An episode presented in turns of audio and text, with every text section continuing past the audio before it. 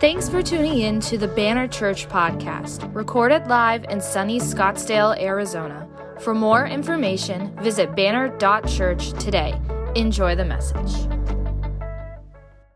Yeah, excited. Man, I'm really excited for our back to school outreach. I'm excited for my kids to go back to school. Really excited. I, I never understood that, that Christmas song until now, where the parents were very excited for school to start again. Love my kids, but man, really excited for that. It makes me really appreciate teachers when I have to spend time with my children. Uh, no, but I love my kids. Um, really excited. And I, I really, I do want to say thank you, like Barry said, everyone who gives the Kingdom Builders, who gives above and beyond generously. I just want to say thank you. I know there's many of you who not only faithfully give in tithe and offering, you know, you're the reason financially that we can be here in this space, that we can, you know, we can pay staff, we can do all those things. Uh, but there's those of you who give above and beyond in generosity so that we can go out and we can do incredible things like this. So I want to say thank you. I know that's a sacrifice. Uh, but I just, man, we have testimony after testimony of the cool stuff God has done. Amen? Amen. Well, this morning we're going to continue our series on new territory. And uh, we're going to really specifically look at Joshua chapter 4. So if you brought your Bible, go ahead and just open it to Joshua chapter 4. Uh, this week, man, I, I, don't, I don't know what your week was like. I had a crazy week this this week. It was just ridiculous. And it kind of hilariously began by uh, we had we had moved staff meeting and I had set apart this day. I'm working on a book, and so I was like, okay, I'm going to get up early.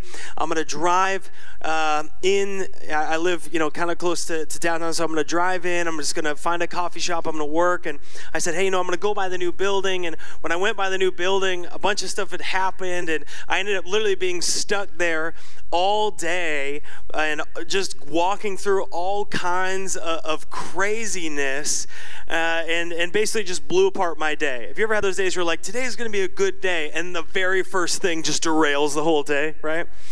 And so that, that was me Monday and I was sitting uh, towards the end of the day, very impatiently waiting so I could go home because it was my son's birthday, and we had planned a birthday dinner for him. And basically, I'm just sitting there waiting uh, to, to go. I'm like, okay, I have to go. I have to. I have to get there. I'm not going to miss this. And you know, I was feeling frustrated that it was taking time, and I was feeling a little discouraged and. Uh, a lot discouraged, and uh, in case you're wondering, everything's resolved. We're good. But but I was sitting in the truck actually with my dad. My dad was there, and we were sitting in the truck, and I think he could tell that I was discouraged. And we're, we're watching these kids in this souped up uh, golf cart. It was like a golf cart, but it had shocks on it. it wasn't like a Raptor, it was a golf cart that had shocks. So I don't know where you get that. Uh, Uh, but it was a golf cart, and they were just ripping around. And so that led to my dad and I just talking about stories of being a kid and all the different foolish things that he and I did and I got hurt doing. And uh, we were just, I was just cracking up. You know, when you start reliving those old stories and, and and I don't know, like when you're laughing so hard, you're like almost crying. And we're remembering, and you know, some of them, you know, we got hurt, some of them we didn't. Mom, um, but you know, we're just remembering all these stories, and it was interesting because it was still 100 degrees, and I'm still sitting in the truck, and I'm so frustrated. But it really kind of started changing my perspective on the day as we're just cracking up, remembering all these stories. And then, since we were sitting by the church building, we started talking about the stories when we planted the church. And there has been some crazy things that have happened, some hilarious things that have happened since we planted the church. Like, I'll give you one. One time, when, well, not one time, when we planted the church, we launched and we had an Easter service as a launch. And we had somebody who drove the trailer for us for our launch. And so we did the service. We're like, yeah, it was amazing. 60 people came, which when 15 people were coming and then 60 people came, I mean, you blew the roof off the thing in your mind, right? We're meeting in a house. Now we're in like an Embassy Suites hotel. And we come out, we're packing up. We come out, and the trailer that we load everything is not there. And we're like, okay, can't get a hold of the guy. Never heard from him again. Still to this day have not spoken to him. no idea where he went. I know he's alive. I know he exists. Never came. So I just looked at everyone who was still there. Was like, guess what? You're the proud owner of now a speaker and a sub. like, load this baby in. We're bringing it over to the church. And you know, it was it was hot, so we loaded. So we were just telling these stories and just remembering all the different things. You know, when we would meet in a park, and you never know if it was going to be 100 degrees or raining or raining and 100 degrees, and and we were just I don't know. It was fun to remember but also just to remember all the things that God has done. Right? As I'm sitting in, in, expectation for the new, and sometimes the new feels really difficult because it's new, but I remember the old difficult. And I remember we were remembering what God had, had done and what God is doing. And we remembered how, you know, we, we started in the little house with 15 people. And I remembered um, you know, just beginning to engage in community. I remember coming into a new space. I remember the day, you know, I, I, that, that I, I began as the lead pastor. I remember how much money we had. I remember not having any staff. I remember all these things. I remember how we grew. I remember the faithfulness. I remember the very first week that we went out and loved the block. I remember that week I went out with my kids and we were just telling these stories together. And I think it's important because as I look back over the lives that have been changed and transformed over the past six years, it renews me. It does something powerful within me. Because I really believe that remembering the work of God does something powerful to inform our perspective. See, remembering isn't just about the past. It's not about living in the past. It's about how we operate in the present and how we hope for the future. See, when we remember what God has done, it gives us a present assurance and a future hope. And so today I want to look at scripture from this perspective because I believe this is what's coming out of Joshua chapter 4 is the importance of remembering the faithfulness of God. If you have your Bible, just open up to Joshua chapter 4. Let, let's read together. The words will be on the screen.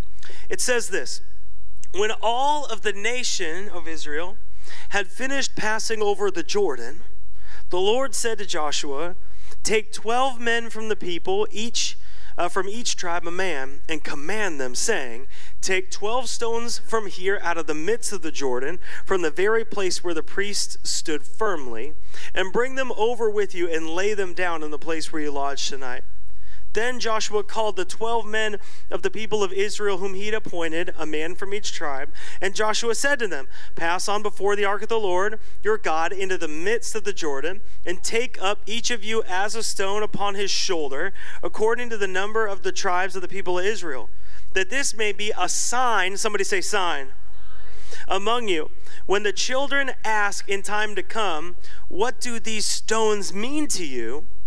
Then, you'll, then you shall tell them that the waters of the Jordan were cut off before the ark of the covenant of the Lord. When it passed over the Jordan, the waters of the Jordan were cut off. So these stones shall be to the people of Israel a memorial forever. It says verse 8 And the people of Israel did just as Joshua commanded and took up the 12 stones out of the midst of the Jordan, according to the number of tribes of the people of Israel. Does it feel like they're trying to make that point yet? Yeah, according to the number of tribes just as the Lord told Joshua. It says, And they carried them over with them to the place where they lodged, and they laid them down there. Two weeks ago, Barry gave a, a, great message about crossing over. How many of you were here for that? You're thankful for Pastor Barry, amen? It was a great, a great message. And it, whether you were here or not, I think we just have to pause for a moment and remember, or for the first time realize, how meaningful this was to the people of Israel, this moment right here because these people who had crossed over the Jordan into the promised land had seen their parents pass away without ever entering into the land they were promised as judgment for their rebellion.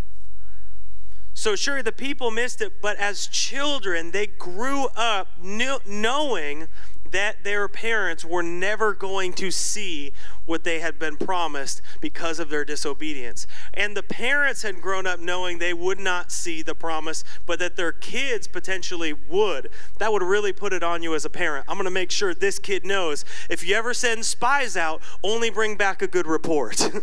right? I'm going to make sure they know. This generation had seen Moses pass away without ever entering the land. Only Joshua and Caleb had they seen remain from the old group. And so now this generation was ready to cross over from the wilderness into the land that they were promised. And so the crossing of Jordan is not just getting across a river from a strategic point. The crossing of the Jordan is a symbolic moment in many ways from the old to the new. Are you with me? It's a crossing over from the wilderness into the promise. It's a crossing over from the wandering and a place of rebellion into a place of intimacy with God and peace with God. It's really crossing over into new life. It's crossing over into a hope of the promise. As, as believers, we have the same journey. If you believe in Jesus Christ, if you've chosen to follow him with your life, you too have crossed over from the old to the new life. That you've crossed over from the old life of wandering and wilderness and rebellion into the new life of promise, into the life of not only e- eternal promise of what's to come, but dwelling with the reality of the kingdom right now, also known as a relationship with Jesus Christ. And so, after such a massively important event for the people of Israel, the Lord says to Joshua, You need to do something to remember. You need to do something specific so that you don't forget what I have done. That in this place will be marked forever so that you would remember. And so the Lord commands Joshua to build a monument. And it's highly symbolic, right? Symbolism helps us remember, right? Monuments, they're, they are physical in the fact that they're set up in the physical realm, but they have to do with the spiritual, right? They, they have spiritual significance, the monument that's being built. And we are people who live in the physical, but we are spiritual, right? And so monuments carry a lot of crucial importance.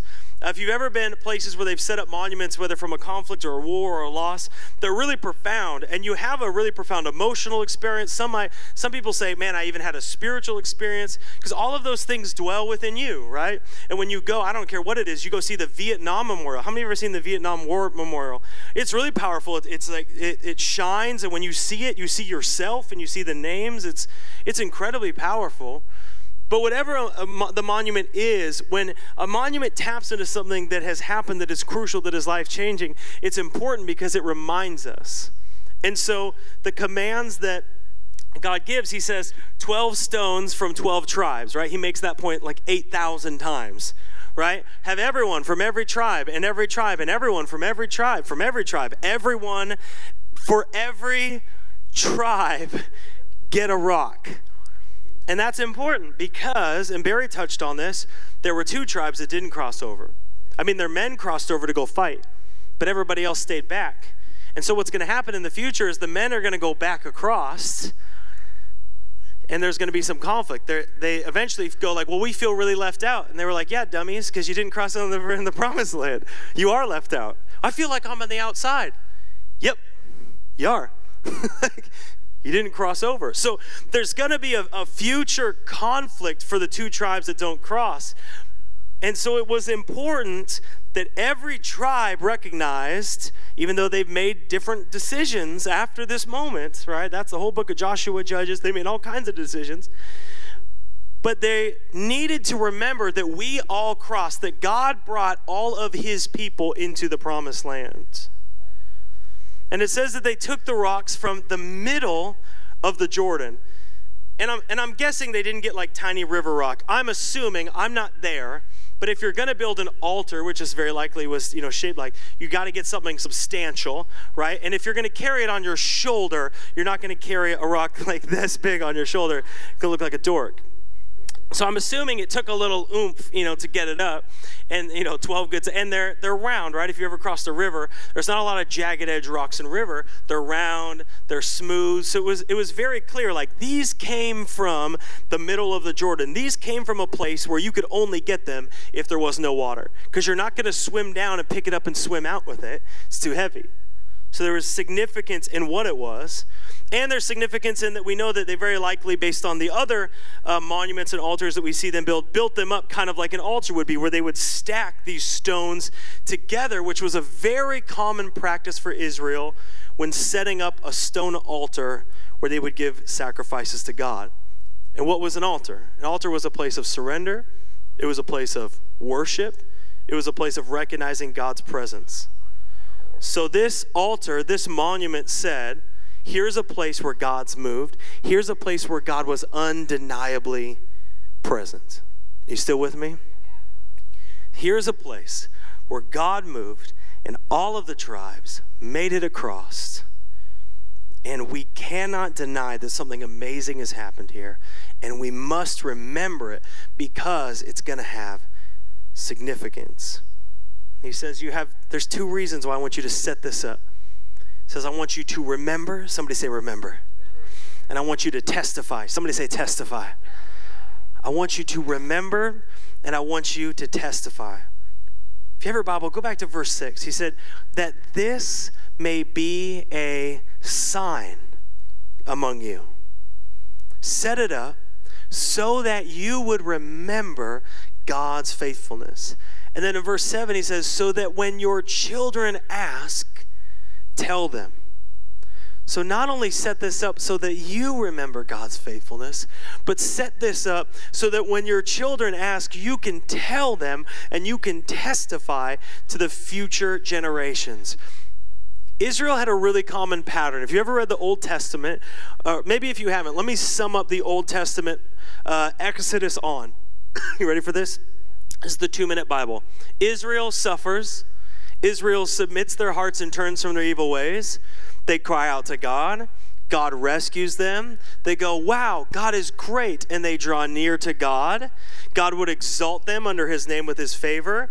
And then, when faced with the difficulty, they would forget his faithfulness and rebel against him. Or in their abundance, they would forget God and worship other things. And then God's favor would leave them they would be given over to enemies or pestilence or suffering of some kind. They would submit their hearts. They would turn from their evil ways. They would cry out to God. God would rescue them. They would say, Wow, God's amazing. And they would, draw, and so on and so forth, right? That's the pattern, right? That's the cycle of spiritual immaturity. Is simply like, hey, it's great. I think I'll just do whatever I want. Oh, no, I'm walking in rebellion against God. I feel terrible. I'm going to cry out to God. Wow, God is good. I'm going to walk close to God. Well, everything's great. Don't know if I need Him. Ooh, I don't love that, right? That's called the wheel of spiritual immaturity. And the wheel keeps on turning for some people. now that song's going to be stuck in my head. Time gonna keep on rolling. Right, right. We'll sing it later. Go.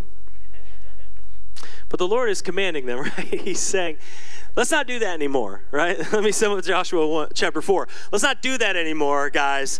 Remember, right? Remember what I have done. Church, remembering God's faithfulness is so important. In fact, I would go as far as to say it is a crucial element to our spiritual walk with Christ. And I know we're like we're in a Pentecostal tradition, and the Pentecostals are always looking forward, like what God's gonna do and what He's gonna bring, and the breakthrough and the revival that's gonna come. And if you're like really Pentecostal, it's like He's coming back tomorrow afternoon. Get it ready, right? It's like He is coming back. I don't, but you don't know when, and neither does that guy on YouTube. He's full of crap.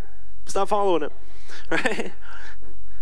But we look a lot forward, and I think that's healthy. It's healthy to look forward. It's healthy to believe for great things. We believe for great things. How many of you are believing for great things in your life, in your family, in your future? Amen?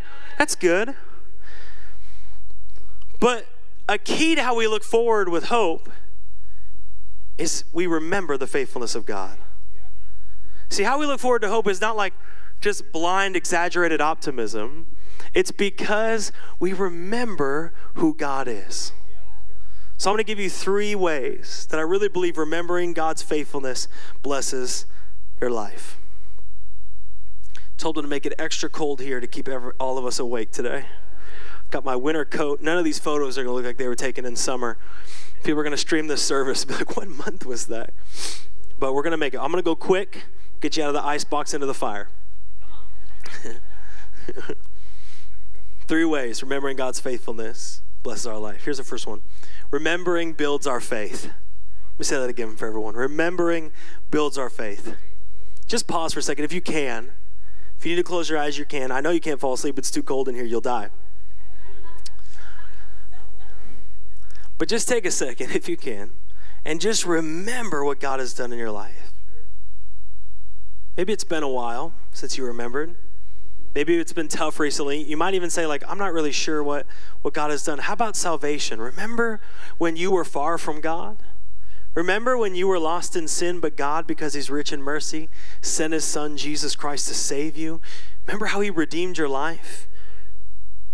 And now that you've received salvation, remember when you were a slave to sin and God made you a son and daughter of Him?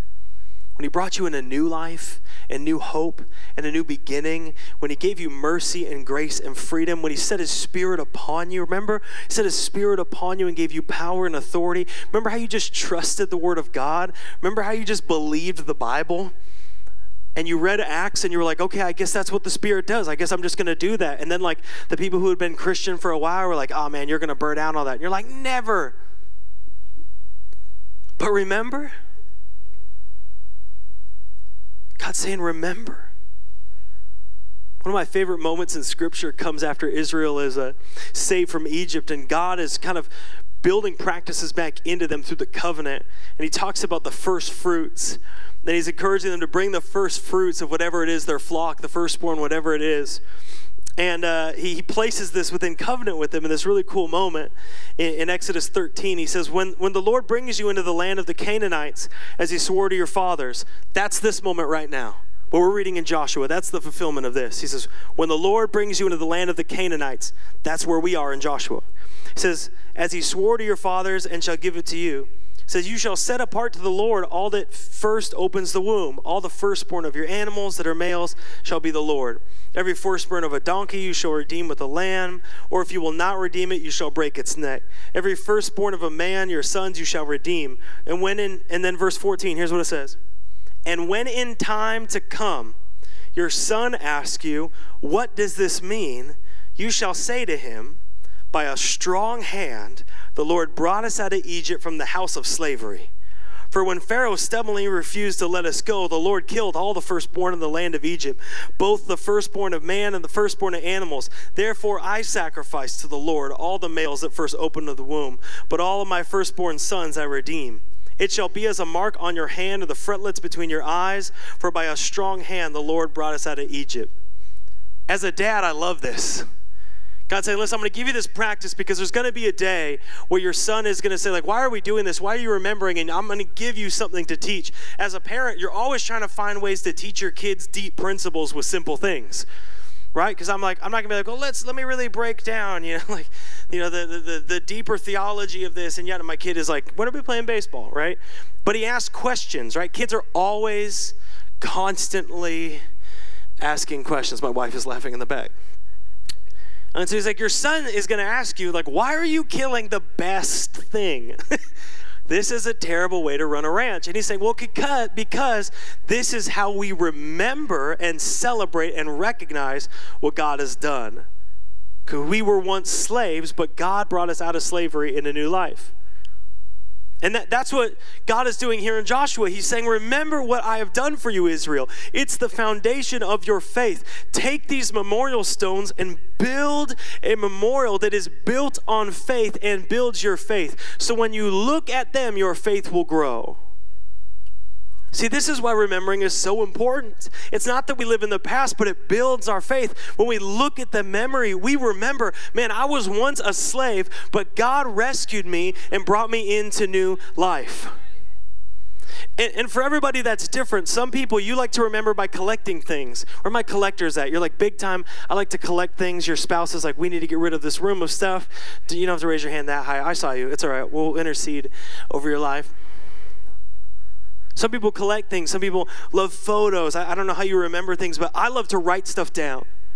Man, if you're someone who's struggling to remember what God has done, can I encourage you? Get a journal, write it down, put a date. You don't have to be a journaler. You don't have to be that gal I always see at the coffee shop who has like 18 journals and commentaries out, like 25 different pens and is drawing ornate pictures of the face of God. Just write on a piece of paper, today I prayed for this and God did it. July 16th, whatever it is, right? And then keep it.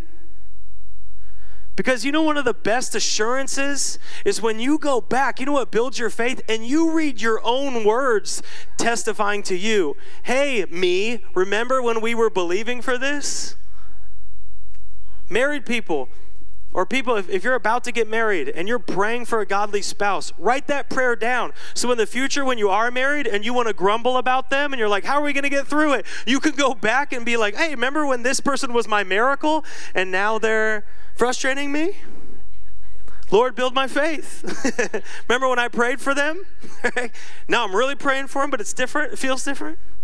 I want to go back and I want to remember because it's going to build my faith. Hey, I, I go back and I, I, pulled out all these journals because we don't have offices right now. And I just have journals upon journals. And I was going through and I was like, I remember praying for this church. It's like, let it build our faith.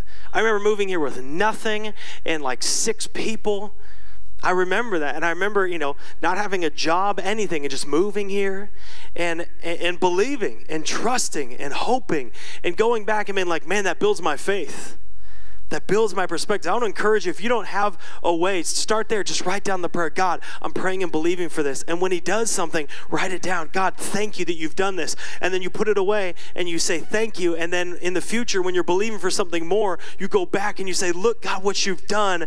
You're faithful then. You'll be faithful now. Build my faith. We got to have those monument moments because then our faith is built on the faithfulness of God, not just the fruitfulness of our present situation. See, oftentimes, if you're really fighting and believing for things in the kingdom, you're not going to see the fruit right away. And so, the fruit of what you're believing for has yet to come. And so, it can't be the validation of your hope. Your hope has to be built on the faithfulness of God. And we look back and we say, God, thank you that you're faithful. All right, second thing, you still with me? Remembering gives us assurance in present circumstances. Remembering gives us assurance in present circumstances. Verse 6, he says, This is going to be a sign among you. This is a sign to dwell in your midst, in your present, to be a constant reminder of God's present presence. Let's just be honest, it can be really easy to overlook God's faithfulness in busy lives. In our present circumstance, everything seems bigger than it does in the past. It's interesting working on this new building for Banner. Like we we fully believe we're taking new territory. We're fully believing that we're going to see cities ignited with transformed lives. We fully believe it's going to be an epicenter for discipleship. But can I tell you, in that process, like we're fighting a spiritual battle. Like there have been ups and downs. There's been frustrating times. I'm still surprised my phone works. You know, you just want to be like, no, and you just get rid of it. There's times where the present circumstances are rough. There's times you're thinking, man, the enemy is really working overtime. It was funny. I, I, I left. Well, funny, haha, funny. Uh, I left Monday and um, went home, and I woke. I woke up that night just super, super ill. You know, when you're just both ends all night. You know what I'm talking about? That illness. And I was sick for two days got back on the horse, you know, felt felt better. I was still working, but got back to work. Got to go to my men's small group. I was feeling good. Had a good time with, with the guys in my men's small group. Drove home, truck dead. Had to tow it home. and uh, I was just sitting there in the truck, kind of just cracking up. I'm like, okay, you know, this is this is what it's going to be, Satan. And I don't know how you respond to the things of the world, uh, but that actually makes me more committed I'm like, well, you're not going to work double time and I'm going to take the day off. I'm working double time too. it's like, well, we're definitely going to crush it in this building if you're going to make my life difficult. The best thing the enemy could have done was just make my life easy. and I wouldn't be irate at him because he sucks. But it's interesting. I, I really believe you don't have to be a pastor to know that feeling, right? I mean, I know many of you, right? You've been at work and you're just like, what is going on? Why is this week this way? Why are these people this way? Why is it going like this? I thought this was going to be a good gig. Why is this so tough? Why is this person mean spirited? Why, you know, it, it may be in your home or in your life or in your career. Why isn't it going the way I thought? Or why isn't it happening the way that I feel like even God led me? I, I feel like God said, do whatever it is. You know, I feel like it's not going kind of like I expected it to go. You don't need to be a pastor to, to know that feeling, right? Everybody knows that feeling. Heartburn is, I think it can begin to dominate our mindset. And I don't know about you, but for, for me, what happens when that frustration begins to dominate my mindset, I get a little grumbly, right? I kind of get like Israel in the desert grumbly, like, God, why is this going on? God, I know you'd call me to step out, but this is frustrating. I'm struggling. I'm afraid.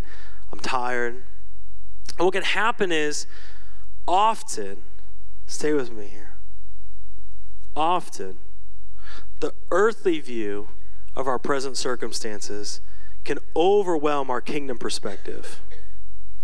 We almost get into, and we don't have to raise hands on this, a perspective with the Lord of what have you done for me lately, God?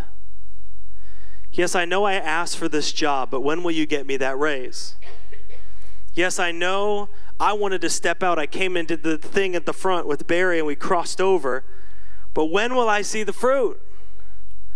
Yes, I prayed for this marriage, but you didn't tell me it was going to be hard. with that perspective, it, it, can be really hard not to grumble. So, how do we get out of that rut in our present circumstances? So, we have to remember God's faithfulness.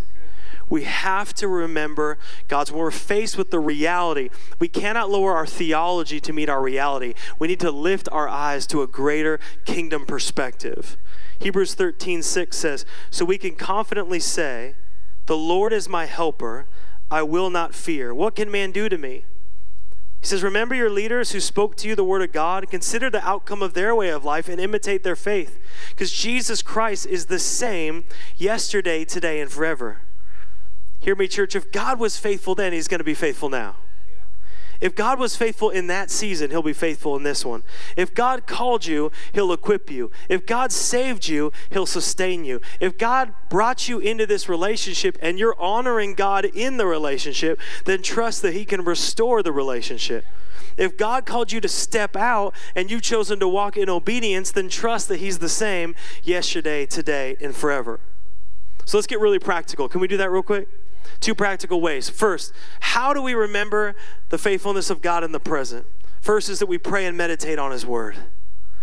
Psalm 77 says, I will remember the, the, deeds of the Lord. Yes, I will remember your wonders of old. I will ponder all your work and meditate on your mighty deeds. The more we deepen our prayer life, the more that we spend time in the Word, the more that the truth of God is imprinted on our present situation that we might begin to have hope and have an assurance in all circumstances. If you want to be a bold Christian, if you want to face the things of life with a confidence and a hope and an assurance, be in the Word of God, be in prayer. The second thing is cultivate gratitude. Somebody say gratitude. Gratitude is so key. Can I say, in our everyday life, it can be so easy to overlook everyday blessing especially in this like overstimulated, comparison based information social media culture. We're constantly seeing data, but we're rarely resting and analyzing anything. I think it can be easy to forget God's faithfulness even in the small things. It can be easy for, to forget the beauty of the world that He's created. It can be easy to forget the joy of the people that He's brought into our life. It can be easy to forget the blessings that we have. And so I encourage people all the time cultivate a habit of gratitude. If you're uh, one of the men that has done any kind of discipleship with me, I always encourage them cultivate a habit of gratitude. And I recommend doing a gratitude list. Let me make it really simple. If you're like a very simple action item person, here it is. Every morning, for three to five minutes, write down all that you're grateful for. Every morning, for three to five minutes, write down what you're grateful for.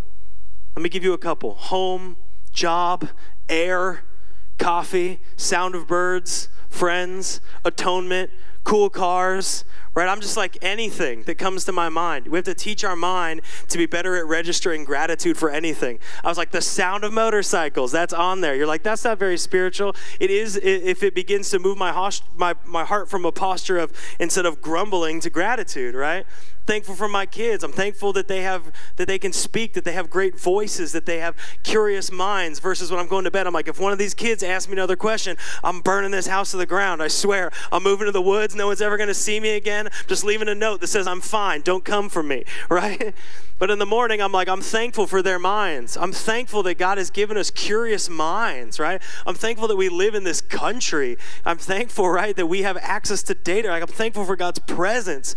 I'm thankful that, that, that I, ha- I have people around me who love me. I'm thankful that I might meet a new friend tomorrow, right? Begins to shift my perspective. And watch what will happen if you do this. You're like, that sounds so corny, Pastor. That sounds so cheap. But listen, as you begin to feel more grateful, even a small way, mentally, emotionally, spiritually, it will begin to lift your head into a better posture of recognizing God's presence in your daily life. It will give you a greater assurance. We spend so much time head down in everything that's going wrong, we don't lift our head to see everything that God has done and blessed us with. Gratitude shifts us from what have you done for me lately, God, to thank you, God, for all that you do for me. And I'm going to trust that you're going to be faithful. Okay, third one, last one. You ready? Band, you guys can come up. Remembering gives us a hopeful testimony for the future. Go back with me to Joshua chapter 4. It says, Then, it says, when your children ask in a time to come, what do these stones mean? Verse 7, he says, You shall tell them that the waters of the Jordan were cut off before the ark of the Lord when it passed over the waters of Jordan, the waters were cut off. When your kids ask, meaning in the future, God knows, He says, man, there's going to be a lot of battles between now and then. There's going to be a lot of conflict. There's going to be a lot of things that happen. But amidst the battle, don't forget the faithfulness of God. Church, I don't feel like I even need to say this, but it helps move the, the sermon along. Life is filled with uncertainties right? Like, I don't know if I've ever said anything that we could all agree on, but that we should be able to agree on. Life is full and filled with uncertainties. So, how do we face those? Isaiah 26, the prophet says, You keep him in perfect peace, whose mind is stayed on you because he trusts in you. Someone needs to hear that again this morning. You keep him, Isaiah 26, 3 you keep him in perfect peace, whose mind is stayed on you because he trusts in you. Right? The person whose mind is secure in you, whose mind is on you, who trusts in you, Lord, you keep him in perfect peace. See, hope for the future begins by trusting in God's faithfulness. We surrender our worries, we surrender our fears, we surrender our uncertainties completely to God, and then we trust that He's been faithful and He will be faithful.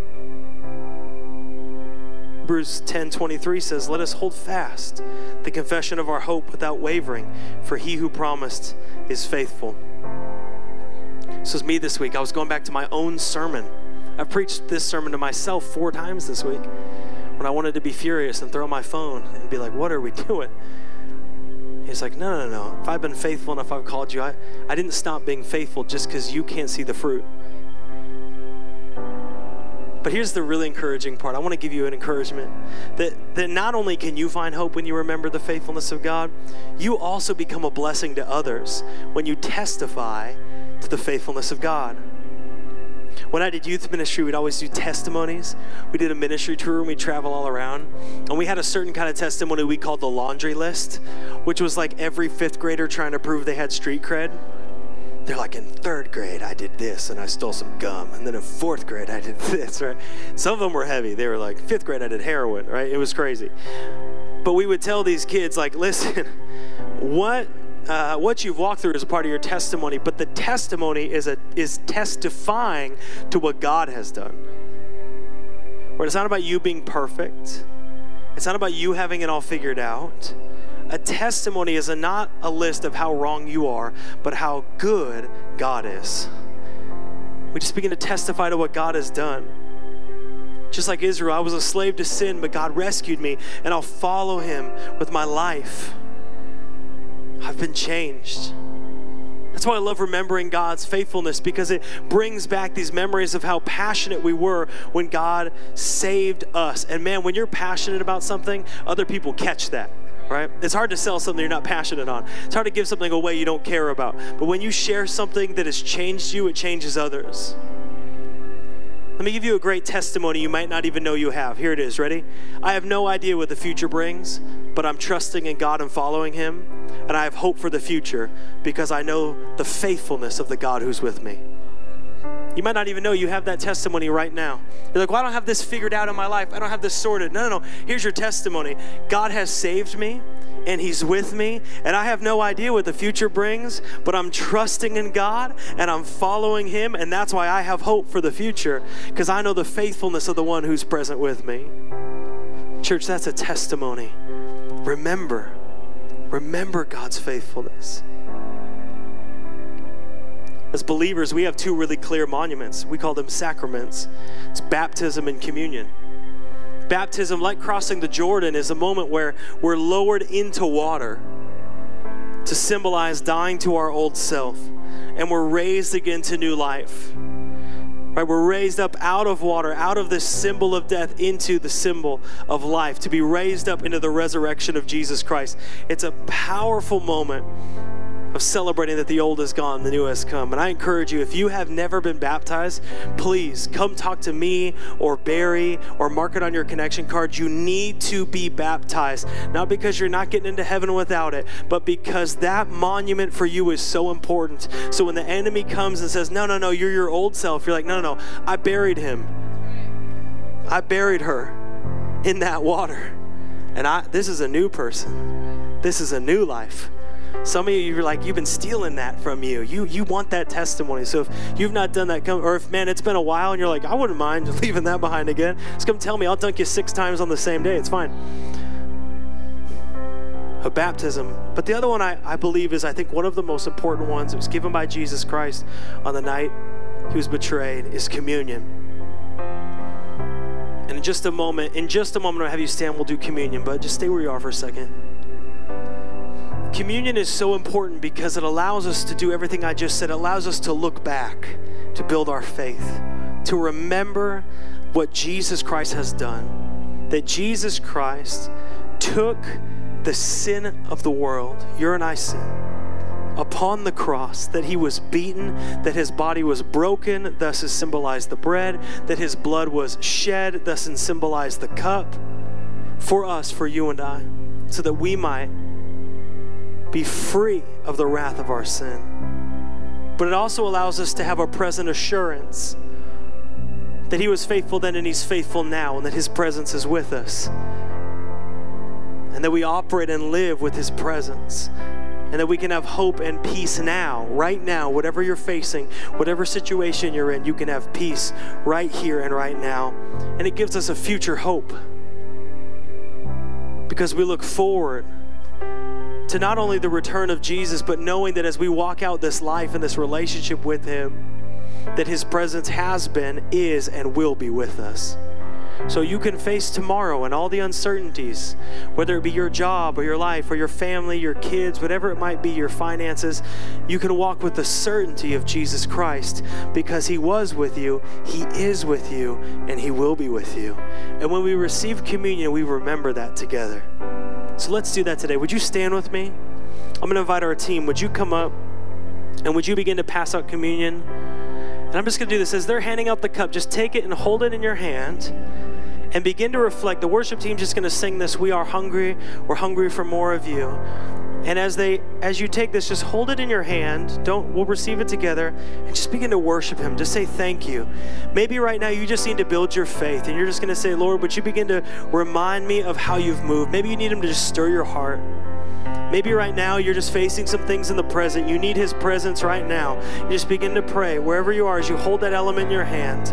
Before you receive it together, you're just going to hold it and say, God, your presence right now, a present assurance. God, remind me, stir in my heart. Help me to remember that you're with me right now.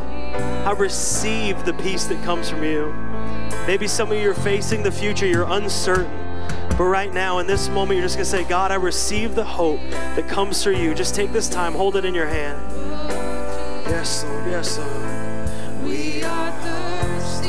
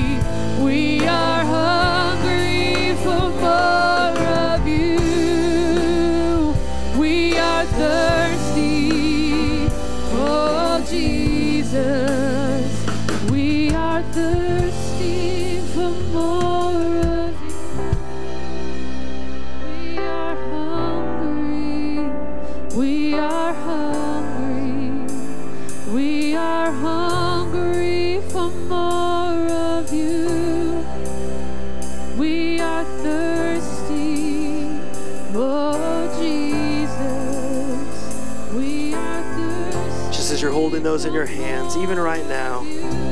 I just pray a remembrance over your heart right now for those of you who just need your faith built right now. You're, you're struggling, you're wrestling. I pray right now by the Holy Spirit that you would begin to, to grasp and begin to understand just the depths and the riches of God's love for you as displayed on the cross. That as you hold this element of, of the bread that represents his body that was broken for you, and the cup which represents his blood that was shed, you would remember his great love for you, that you would remember his great mercy for you, that you would remember that he has not left you or forsaken you.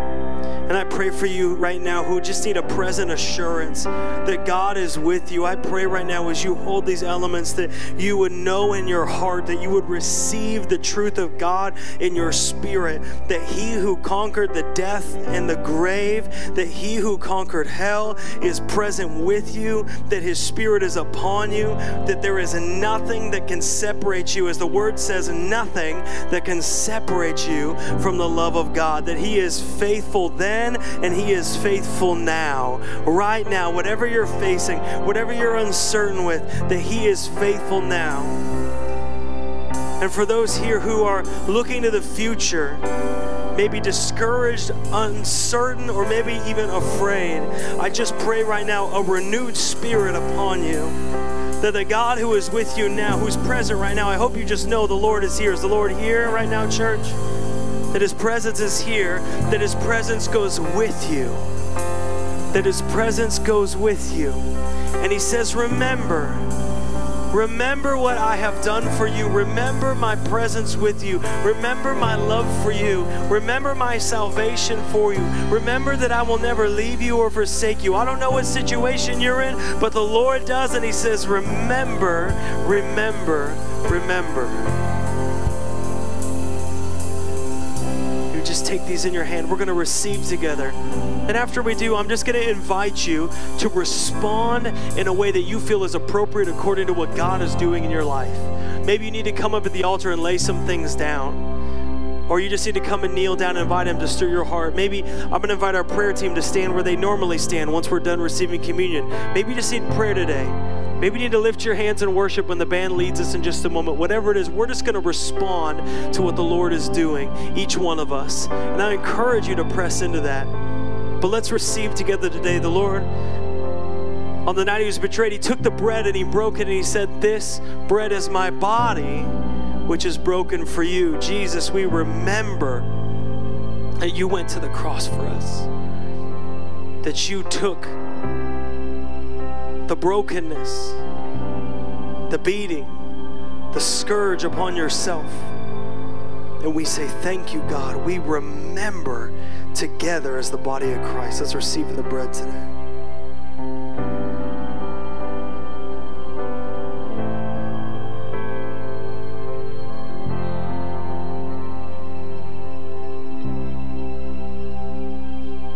We take the cup in our hands. Jesus said, This cup is a new covenant in my blood, just poured out for you. He said, Do this in remembrance of me. In fact, he said, Proclaim the Lord's death until he comes. It's not just about now, Jesus, it's about the future that we have a hope. And so, God, I pray right now before we receive this cup that symbolizes your blood that was shed to give us hope, that through you there, there's hope for every future and healing for every past. We thank you. There's a hope here. So I pray, God, for every heart that has struggled to hope struggle to hope for themselves or, or their future or their family, God, I pray right now that they would receive the hope that comes supernaturally by the Holy Spirit through Jesus Christ. And we say thank you for your blood that was shed as we receive this sacrament, this monument in remembrance. God, I pray you would stir hope. God, we hunger for more of you. And we're thankful for you, Jesus. And we bring our worship before you and we say thank you. Let's receive of the cup together. And I invite you to respond and worship right now. Thank you for listening to the Banner Church podcast. We hope this message was impactful for you. Check the episode notes to visit our website, follow us on social media, and subscribe to our podcast. We'll see you again next week.